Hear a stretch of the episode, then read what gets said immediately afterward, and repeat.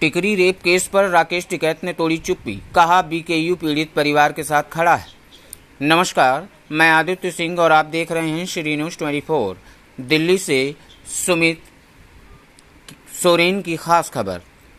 केंद्रीय कृषि कानून के विरोध में किसानों का धरना पिछले सात महीने से जारी है। इस बीच किसान संगठनों ने 26 जून को देश भर में राजभवन के बाहर प्रदर्शन किया जाएगा। इस बीच भारतीय किसान यूनियन बीकेयू के नेता राकेश टिकैत ने कथित तिकरी बलात्कार मामले पर अपनी चुप्पी तोड़ते हुए कहा कि बीकेयू पीड़ित के परिवार के साथ खड़ा है और कानून के तहत इस मामले में कार्यवाही की जानी चाहिए। किसान नेता राकेश टिकैत ने कहा है कि जिसने अपराध किया है, उसे कानून द्वारा दंडित किया जाएगा। बीकेयू महिला स्वयंसेवकों की सुरक्षा के लिए हमेशा मौजूद है। इस तरह कि किसी भी घटना से बचने के लिए हमने पुरुषों और महिलाओं के लिए अलग अलग बैरिकेडिंग रखी है।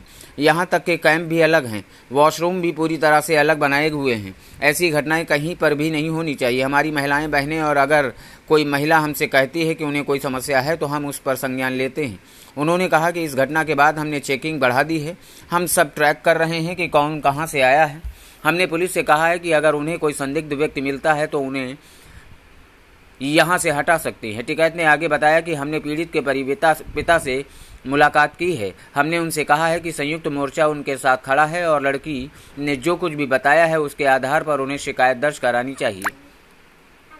वहीं 10 जून को दिल्ली पुलिस की स्पेशल ब्रांच के दो असिस्टेंट सब इंस्पेक्टर के सिंधु बॉर्डर पर प्रदर्शन स्थल की तस्वीरें खींचने के बाद प्रदर्शन कर रहे किसानों के एक समूह ने उन पर कथित रूप से हमला किया था, जिसको लेकर नरेला पुलिस स्टेशन में एफआईआर दर्ज की गई।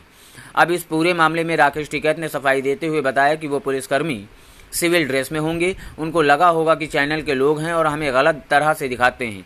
हमारे लोग मारपीट नहीं करते हैं। पुलिस सरकार, पुलिस और सरकार तो चाहती है कि हम किसानों के साथ पंगेबाजी करें। इतने दिनों से अगर पुलिस वाले यहाँ आ रहे हैं तो आपस में संपर्क होना चाहिए। वे गलत तरीके से फ़ोटो दिखा रहे होंगे। यही कारण हो सकता है।